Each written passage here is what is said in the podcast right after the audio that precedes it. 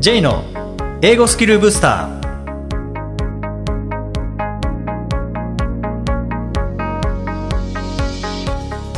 こんにちは。J こと早川浩二です。この番組は旅行や仕事で英語を使えるようになりたい方 TOEIC などの資格試験の勉強をしている方英語学習へのモチベーションを高めたい方にスキルアップのコツをお伝えしていく番組です。今気づかれたと思いますけども今月はアキさんがお休みということで一人でお送りしていきます。どうぞよろしくお願いいたします。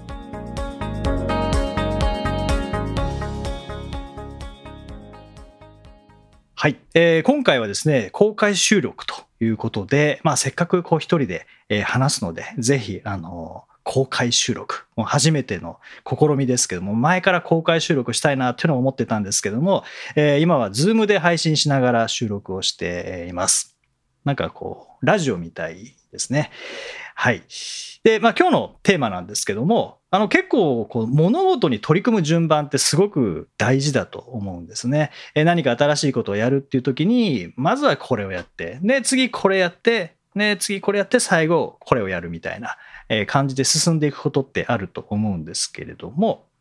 例えば筋トレなんかでもそうですよね。よく言われるのは、えー、筋トレは、まあ、大きな筋肉から鍛えていくと効果的っていうふうによく言われたりします。で、大きな筋肉を鍛えることによって、まあ、それそこに、まあ、付随する小さな筋肉も一緒に鍛えられたりとか、まあ、あとはもう見た目ですよね、えー、特に筋トレ慣れてない場合はやっぱすぐに効果が欲しいっていうのがあるので見た目が一番変わるのはやっぱ大きな筋肉から鍛えるっていうのは見た目が変わるので、あやれば結果につながるんだなっていうふうに思えるというところで、大きな筋肉から鍛えるといいということを言われたりしますけども、まあ、実はこれ、TOEIC も効果的な学習の順番っていうのがあるんですよね。大きな筋肉から鍛えていくっていうのがあります。ただこの大きな筋肉っていうのが初級者にとっての大きな筋肉と中級者上級者にとっての大きな筋肉ってやっぱこう違ってきます。で今回はまあ、初級者とそれから中級者以上に分けてどういう順番で学習していけば、えー、TOEIC、えー、効果的なのかというところでお話ししていきます。まあ、もちろんこれだけが正解というわけではないので、まあ、これは皆さんが学習する中で、いや、もっとこっちの方がいいんじゃないかなっていうのがあれば、ぜひ、あの、教えていただきたいんですね。えー、僕自身、あの、 TOEIC 教える中で、えー、初級者の方向けの学習の順番と、えー、中級者、上級者向けの学習の順番、これ変えて、え、います。まあ、それも含めてですね、お話したいなと思うんですけども、え、まず、こう、初級者ですね。初級者。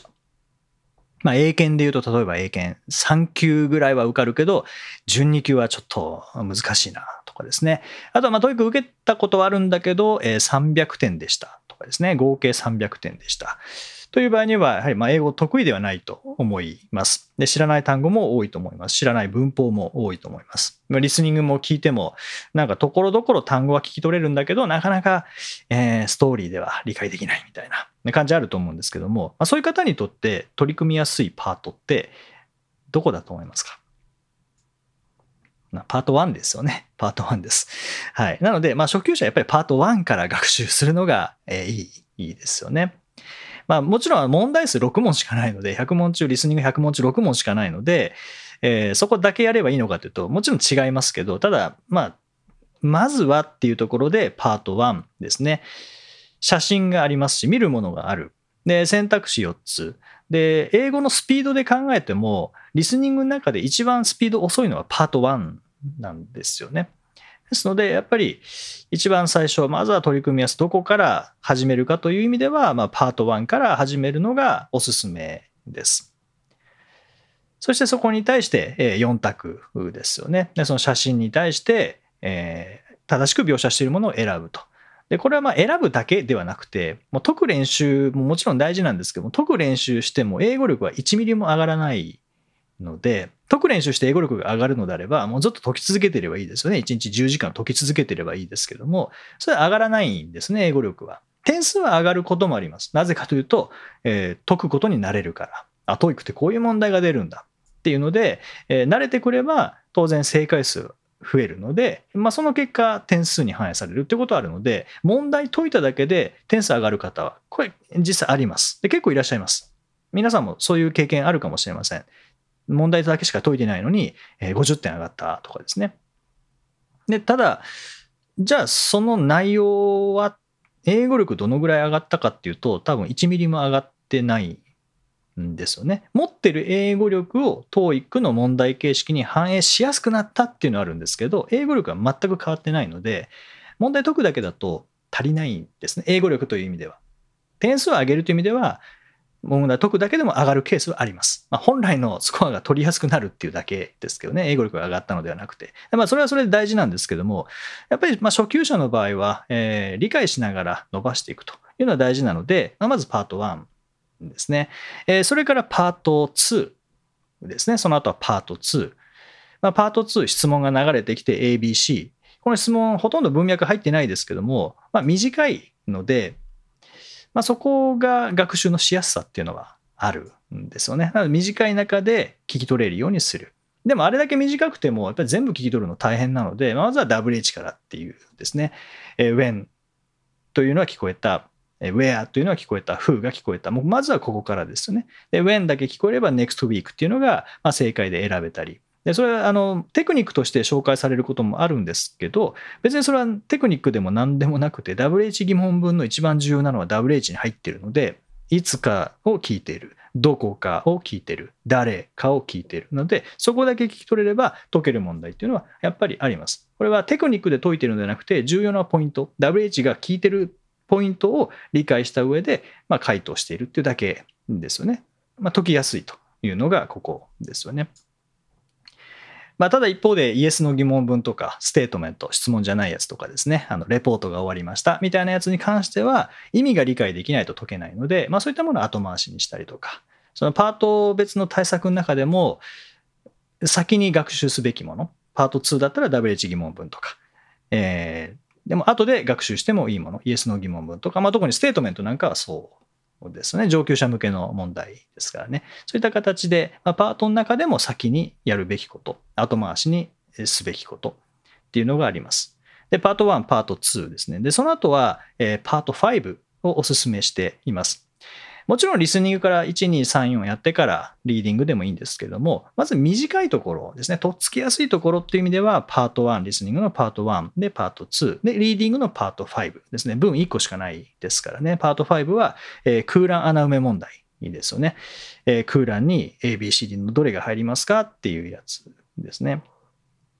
で特にあの初級者は取り組みやすさとしては、やっぱり文法問題の中の品詞の問題ですよね。品種の問題。品種問題もよくテクニック紹介されていて、空欄の前後だけで解けますよって、まあその通りなんですけども、なんで空欄の前後だけで解けるのかというと、品種問題って、あの、語順の問題なんですよね。例えば、綺麗な花って言った時に、beautiful flower なのか、beautifully flower なのか、beauty flower なのかっていう、この語順なんですよね。まあ、当然、beautiful flower ですよね。デリシャスチキンとかですね、いう感じで、この語順が問われているのが品種の問題です。だからまあ空欄の前後だけ見れば解けるものも結構あるんですね。だからそういう意味ではあのテクニックとして紹介されるんですけど、別にテクニックではないんですよね。はい。あの解きやすい、とっつきやすいという意味では、パート5の文法問題の中でも品種の問題です。で、品種の問題は解きやすいだけじゃなくて、問題数が多いんですよね。この問題数が多くて解きやすい。これが初級者にとっての大きな筋肉です。問題数が多くて解きやすい。そんな理解、内容を深く理解しなくても解けるっていうのが初級者にとっての大きな筋肉。ここから鍛えていくことによってできるっていうのは分かりますし、当然正解数も増えてきますし、で、何回か TOEIC 受けるのであれば、当然スコアにも反映されてくるので、そうすると、まあ、英語力はそんなに一気にバーンと上がらないですけども、ただ、解きやすくなることによって、正解数は増えるので、スコアは上がりやすいんですよね。まあ、そこから学習すると、自信になりますからね。もっとできるようになりたいっていう思いが出てくるので、そうするとより長いものとか、より難しいものとかですね。例えばパート5であれば、あの、動詞とかですね、文法の動詞の問題とか、えー、まあ、時制ぐらいだったらまだいいんですけど、イエスタデーって書いてあるから過去形選ぶとか、えー、tomorrow って書いてあるから will なんとかを選ぶとかっていうのでいいんですけど、あの、現在完了形とかですね。で現在完了形の受動体と現在完了形の進行形が両方選択肢にあって、どちらかが問われているとかですね。ってなると、意外と600点以上持ってる方でも苦手な方多いんですよね。あとは受動体とかですね。あとは不定詞とか、あの動名詞とかですね。で動詞っていうのは本当に細かいルールなので、別にどれ入れても意味通じるよねっていうのが結構あるので、例えば受動体じゃなきゃいけないところを能動体選んだとしても意味は取れるんですよね。正しくないですけど意味取れてしまうので、なので、あの動詞に関しては深い理解が必要なので、まあ、初級者に関しては後回しでもいいかなと思います。それよりも品詞ですね。あとは代名詞とかですね。必ず出ますからね、代名詞。まあ、品詞は大体何問ぐらい出るかというと、まあ、パート5全体の話をすると、パート5全体で30問ありますね。リーディングで101番から130番。で、その30問のうち大体半分が文法問題なんですね。15問ぐらいが。で、半分が語彙問題。まあ、完全に15、15じゃないですけども、約15、15みたいな感じですね。で、文法問題15問ぐらいあるうちの約半分が品詞の問題なんですね。品詞の問題7問から9問ぐらい出てくるので、ほぼ毎回ですね。ってなると、やっぱり、あの、文法問題の半分が品詞で、しかもまあまあ解きやすいので、まあそれは優先していただいて、で動詞も必ず出ます。動詞の問題も2、3問必ず出るんですけど、優しいものは優しいんですね。えー、 yesterday があるから、 submitted を選ぶみたいな優しいものあるんですけど、まあ、さっきお伝えしたようなちょっと複雑なものもあるので、あのー、学習の順番としては、まあ、後回しでもいいかなと思います。それよりも代名詞。これも2問ぐらい出ますからね、代名詞先にやった方がいいと思いますし、あとは、まあ、必ず出るというものでは接続詞、前置詞、オールゾーとか、ディスパイトとか、えー、ホワイルとか、during とかってやつですね。あれも必ず出ます。出るんですけども、接続詞系のものは、あの、形で、だけで解けるものももちろんある一方で、意味取らないと解けないものもあるので、これもちょっと難しめなんですよね。ですので、まあ、やらなきゃいけないんですけど、優先すべきなのは、やっぱり品詞問題ですよね。もう TOEIC の試験対策として考えると。はい。ですね。ここまでパート1、パート2、パート5。ここはあの英文として短めのところですね。で、その後パート3ですね。パート3。あのリスニングの長文系のものですね。会話問題、パート3。で、まあ3問セットですよね。一つの会話を聞いて3問に答えるというのがパート3。で、パート4もそうなんですけど、で、これ全部答えようとすると、全部聞ける必要があるので、初級者の場合は、まずは何の話なのかっていうのをつかむ感じですね。まずは何の話なのか。例えば、えーまあ、A さん B さんの会話があるとして、A さんがいらっしゃいませって言った瞬間に、ああ、この人店員さんだなとか、あ、この人店にいるなとか、B さんまだ出てきてないですけど、あ、お客さんだなとかっていうのをどれだけ早く、まあ、推測できるかですよね。全部単語分かんなかった、まあ、全部分かんなかったら聞けないですけども、えー、例えば理解、理解できる単語が、まあ、半分ぐらいだったとしても、例えばストアとかですね、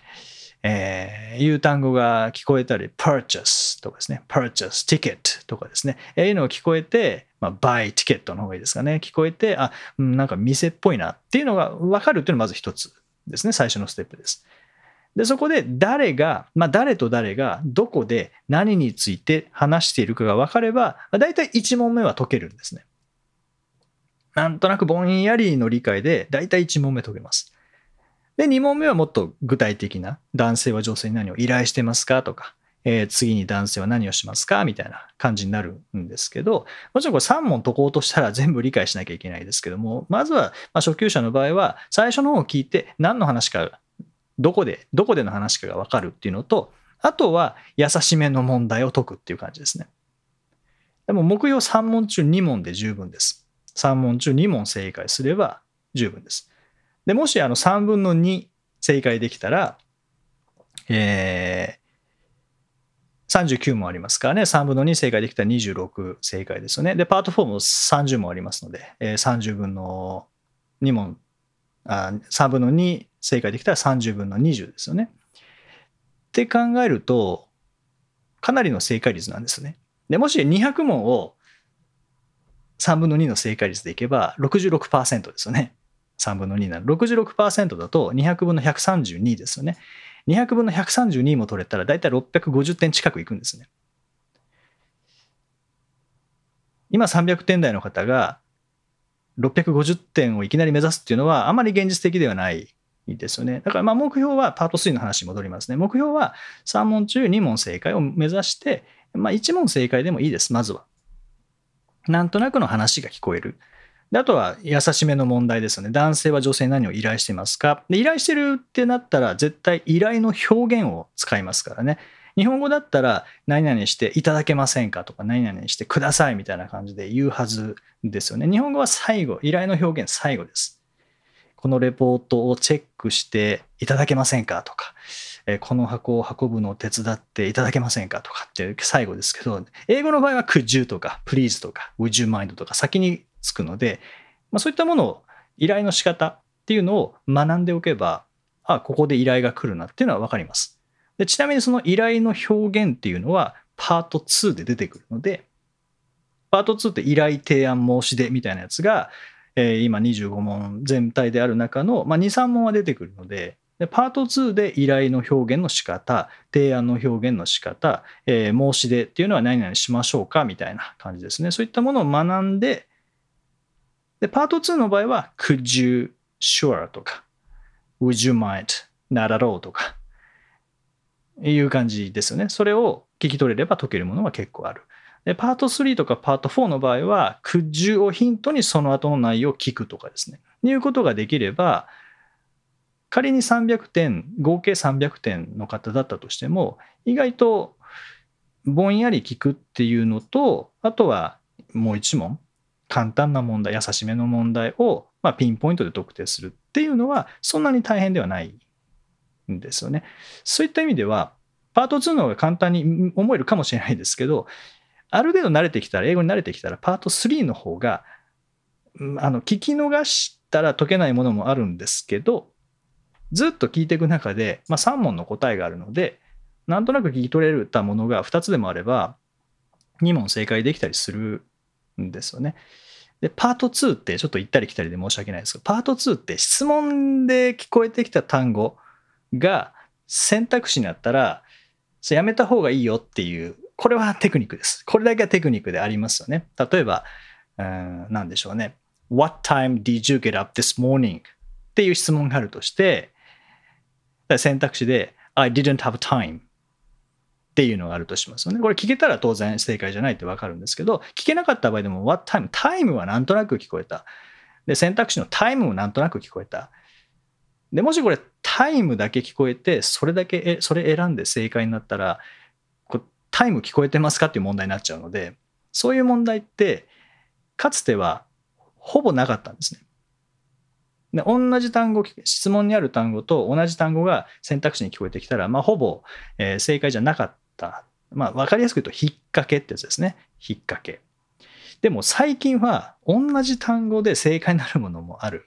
んですよね。ちょっとパート2対策がちょっとそのテクニックを使ったパート2対策はしづらくなっているというのはあります。ただまだまだあの質問に質問で聞こえてきたものが、え、選択肢に入っていてで不正解っていうのはありますけどねそれもやっぱり多いんですけどね。まあでも本当の引っ掛けっていうのは僕は TOEIC の中では一問もないって思って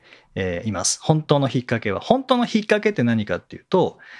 例えばパート1の写真問題で People are walking in the park People are walking in the park っていうのと People are working in the park みたいなものはなんか似てるほぼ似てる walking と working だけの違いみたいなものはなんか引っ掛けっぽく感じますけどパート1で例えば walking と working を使ったとしても明らかに全体聞けば全然違うんです写真のこと全く言ってないんですよね。で、パート2も同じ単語だけど、あの選びたくなる気持ちはわかるんですけど、全く質問に答えてないんですよね。その同じ単語を使ったものっていうのは。だからそういう意味では、引っ掛けにはならない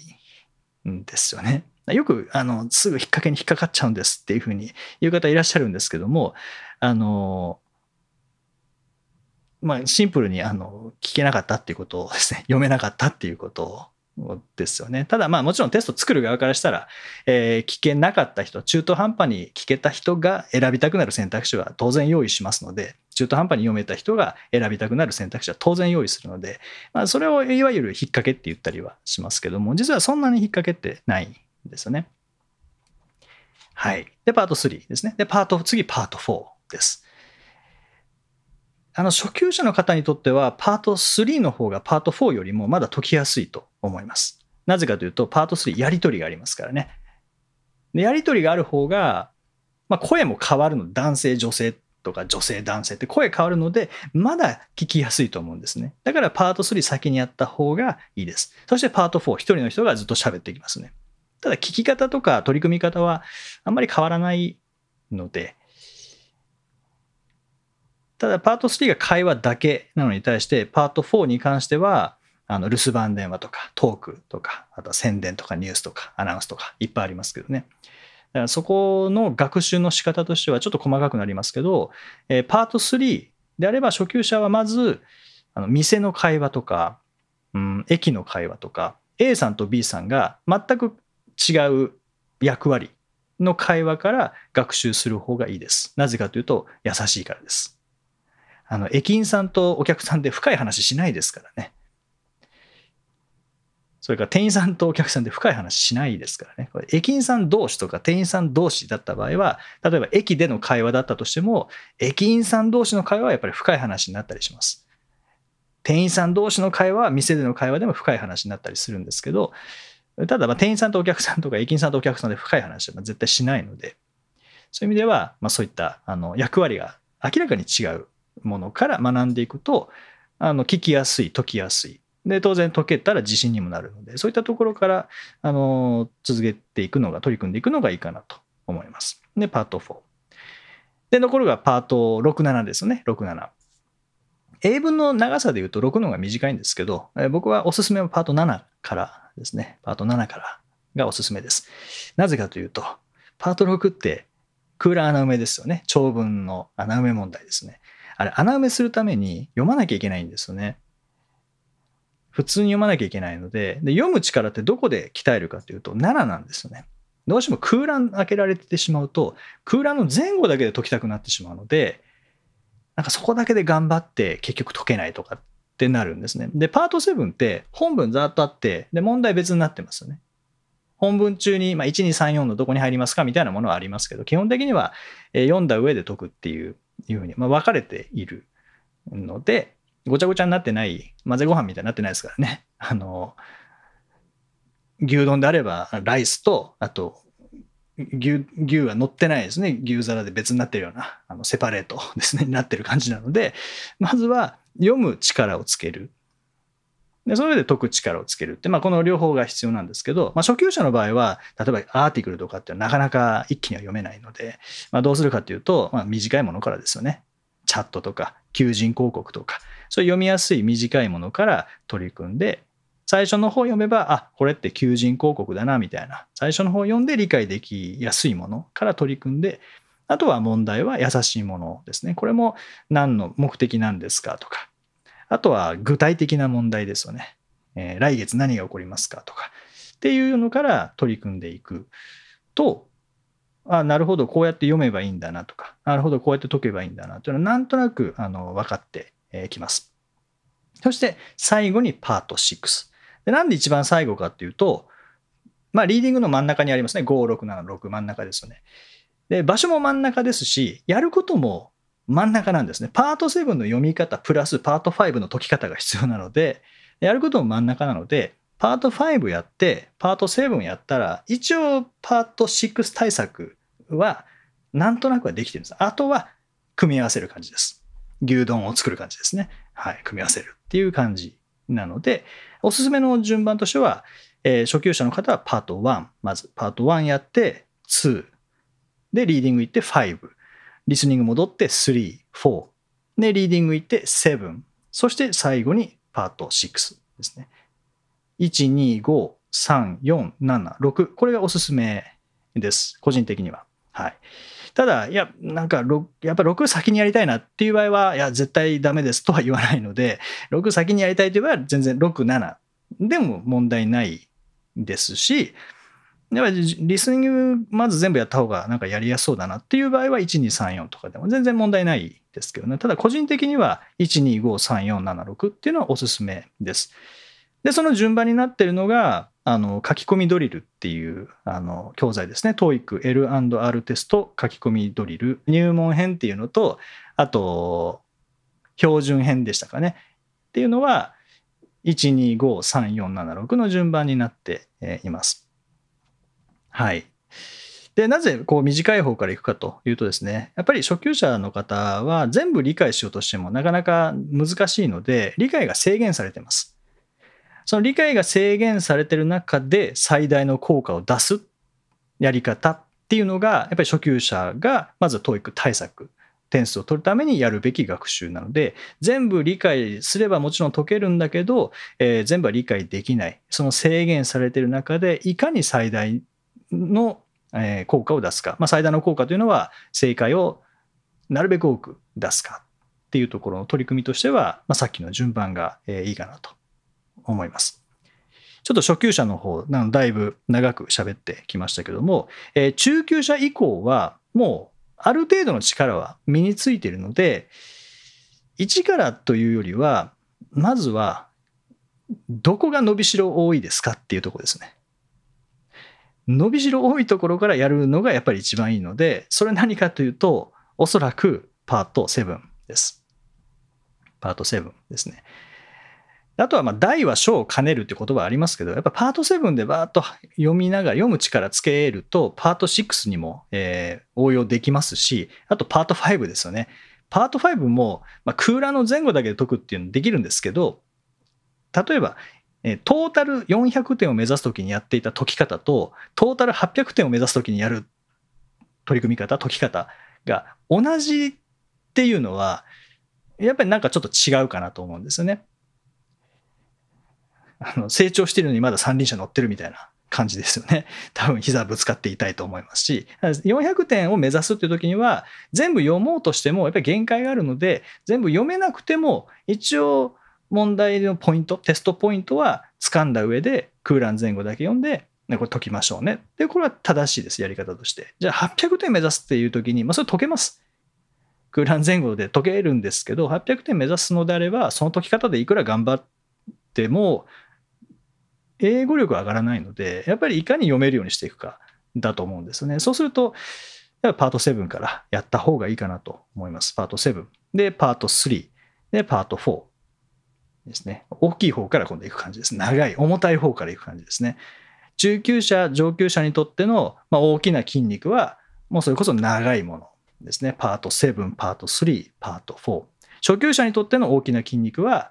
短いものです。優しくて、より正解出しやすくて、えー問題が多いやつが初級者にとっての大きな筋肉。なので、今のレベルによって大きな筋肉って何かなっていうのを考えると、おのずとどういう順番で取り組んでいったらいいかっていうのは見えてくるかなと思います。で、パート7ですね。で、中級者以降になると、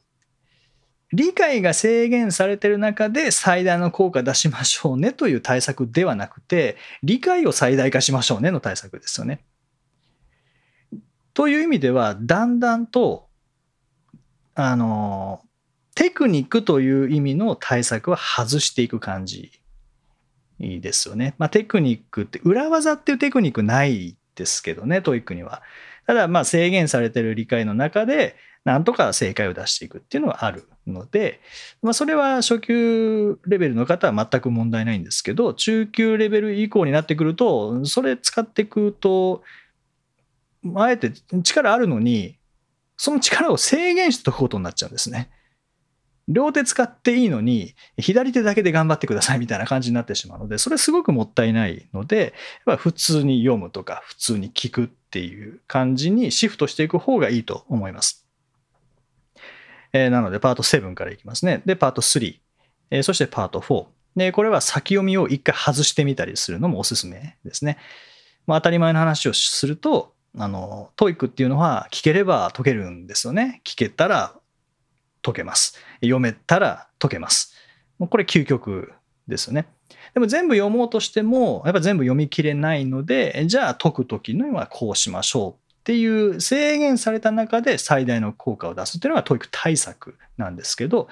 上級レベルになればなるほどその対策をちょっと外していく感じですね。試験中に使っちゃいけないということではないんですけど、学習の場合は、やっぱりちょっと外してちゃんと読めるようにしていく、えー、聞けるようにしていく。で、これがまず最初にやるべきパート7と3と4ですね。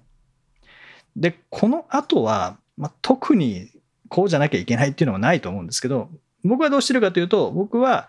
あの、まあ、講座なんかでは7、3、4の後はパート5に行ってます。パート5。リーディングですね。でなぜかというと、パート5は、もうここは知識問題なんですね。知ってるか知らないかだけです。知ってれば解ける。知らなかったら解けないっていうだけなので、その知らないものを減らしていくっていう感じですね。そこの振り分けをしていく感じですね。で知らないものが多いなっていう場合は、まあ、その文法項目であれば文法を学ぶ必要がありますし、まあ、単語の問題であれば、やっぱりつながりですよね。ただ、パート5対策として問題解き続けるのももちろんありなんですけども、その前にやったパート7とかですね。で、えー、しっかりと英文に触れていれば、フレーズの力っていうのもついていますし、表現力もついてると思うので、パート5もやりやすくなる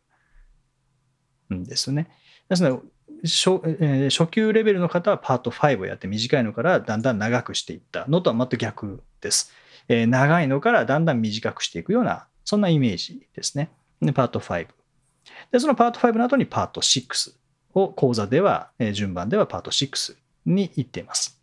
なぜかというと、まあ、7をやって読む力をつけた。で、5をやって、えー、空欄穴埋めの力をつけた。で、この組み合わせがパート6なので、えー、6ですね。普通に読んで普通に解く感じです。そしてリスニングパート2に行って、最後パート1というような感じですかね。このパート2も、もう WH だけで判断するとかではなくて、ちゃんと意味を理解するっていう取り組み方です。なぜかというと、理解があんまり制限されてないからです。ちゃんと聞こうとすれば聞ける力がもう身についてきているので、100%は無理かもしれないですけど、まあ、比較的聞きやすくなってきているはずなので、ちゃんと理解をするという英語力を使っていくような、伸ばしていくような、そんな取り組みですかね。はい。ですので、まあ、初級者にとっての取り組みやすさ、やりやすさと、まあ、中級者、上級者にとっての、まあ、取り組みやすさというか、取り組むべき順番というのは、やっぱりこう変えるべきだと思いますので、ぜひこの辺の基準ですね、えー、変えながら取り組んでいただくのが、えー、いいかなと思います。特に中級者以降になると、書かれているものをそのまま理解するっていうのはもちろんあの最低限必要ですけども、抽象的な内容を理解できるかどうかとか、あとは本文の内容を言い換えているものを選択肢からちゃんと選ばなきゃいけないので、まあ、そういったところですね。あの具体的な内容を抽象化して判断できるかどうかっていうのがかなり問われているのがパート7ですね。ですのでパート7はあの結構伸びしろが多いところだと思いますので、やるのめんどくさいんですけどね。やるのめんどくさいんですけど、伸びしろが多いので、えー、パート7多めに取り組んでいただくと、えー、いいかなと思います。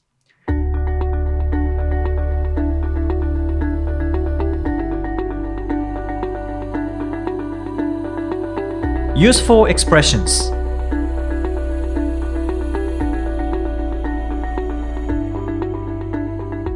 続いては英語の名言から学ぶお役立ち表現のご紹介です今回の名言は Washington Irving ワシントン・アービングという人の言葉です Great minds have purposes others have wishes Great minds have purposes Others have wishes. 偉大な人は目的を持ち、その他の人は願望を持つ。という意味ですね。何かこう同じ目標があったとしても、まあ、偉大な人はその目標に対して目的を持っているなんでそれを達成するのか、えー、他の人は願望を持っている例えば TOEIC800 点という目標に対して、まあ、偉大な人 Great Minds っていうのはその800点をなぜ取るのかその目的をしっかり持っているっていうことですね。でその他の人は800点という目標を持ちつつ800点取れたらいいなっていう願望になってしまっているということで、えー、おそらくまあ目標としては見た目は同じなんですけどね、えー、その人が言ったこと言葉は同じ見た目も一緒書いたら一緒だけどその背景にあるものが、えー、異なるということかなと思います。なんかこう目標とかあとはま勉強とか仕事とかでもそうなんですけど、まあ、定義づけって大事ですよね。どういう目標って何ですか？夢って何ですか？っていうのに対してどういう定義を持ってるかによってまあプラスに捉えている人もいればマイナスに捉えている人もいると思います。例えば、まあ、夢なんかは一番分かりやすいかもしれないですけどね、まあ、夢は何で夢って何ですかって言って、えーまあ、絶対に叶わないものっていう定義をされている人もいれば夢って何ですかに対して絶対に叶えたいことって思っている人もいると思うのでそうするとその夢っていうものに対して多分前者であれば絶対に叶わないものって考えている人は夢は持ってもしょうがないって思うかもしれませんし、まあ、後者の人絶対に何が何でも達成したいことっていうふうに思ってる人は絶対に夢を持った方がいいってなるんですよね。で僕初めてあのまあまり夢の話なんかそんなにしないですけどね。友達とかと夢は何ですか？みたいな話。そんなしないので、まあ、これ割合はどうなのかわからないですけどこう夢は叶うかどうかっていう話を聞いた時に僕は初めて大人が真剣に夢が夢は叶うって真剣な顔で直接聞いたのが一回もう衝撃的なのがあってそれがあのまあ、元格闘家の須藤元気さんでしたね須藤さんとお話しさせていただいた時にあのもう本当に真剣にな顔でもう夢は叶うっていうふうに聞いてなんかそれすごい未だに覚えてますねあの衝撃は。はい、あここまで真剣に夢をか夢を叶うものだって思ってる人がいるんだっていうのはあの初めてだったので。で確かに須藤さんのあの経歴とかを見たらちゃんと計画してで全てほぼ全てこう叶えてきているので、まあ、ご自身がその道をこう辿ってきたっていうのはあのあると。思うんですけれどもただもちろんそれはたまたま叶ったっていうことではなくてしっかりとあの、まあ、今回の名言で言えば have purposes だったっていうことをですね今あの議員さんされてますけどそれももう高校時代に、考えていたことだと、いうことでしたのでやっぱりこう目的を持っているのかもしくは同じことを考えていても願望で止まってしまっているのかっていうところで、まあ、大きく変わるなというのはありますよね。はい。まあ、一度、まあ、夢でなくても何でもいいのであの仕事とかですね英語とかですねちょっと定義を考えてみるのもいいんじゃないかなと思います。第169回をお送りしました。今公開収録中ですけれども、えー、JM さんからご質問いただきました。え中級者以上の人の強化ポイントはパート7とのことですが多くの文章をこなすのと一つの文章を丁寧に学習するのとどちらにしようか迷っていますがどのように考えると良いでしょうか。はい、えー、ジェームさんありがとうございます。まずこれも現在地によってなんですけれどももうある程度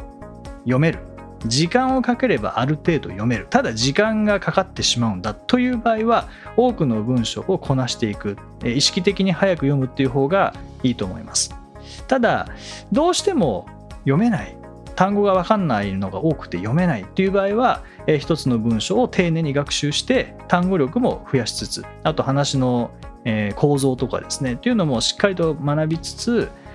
まずは一つの文章を100%を理解する。それから新しいのに移っていくっていう方がおすすめです。で後者の場合は、まあ、前者もそうかもしれないですけど同じタイプの文章をこう続けて扱った方があの型が分かりやすいの。例えばえメールだけとかですね。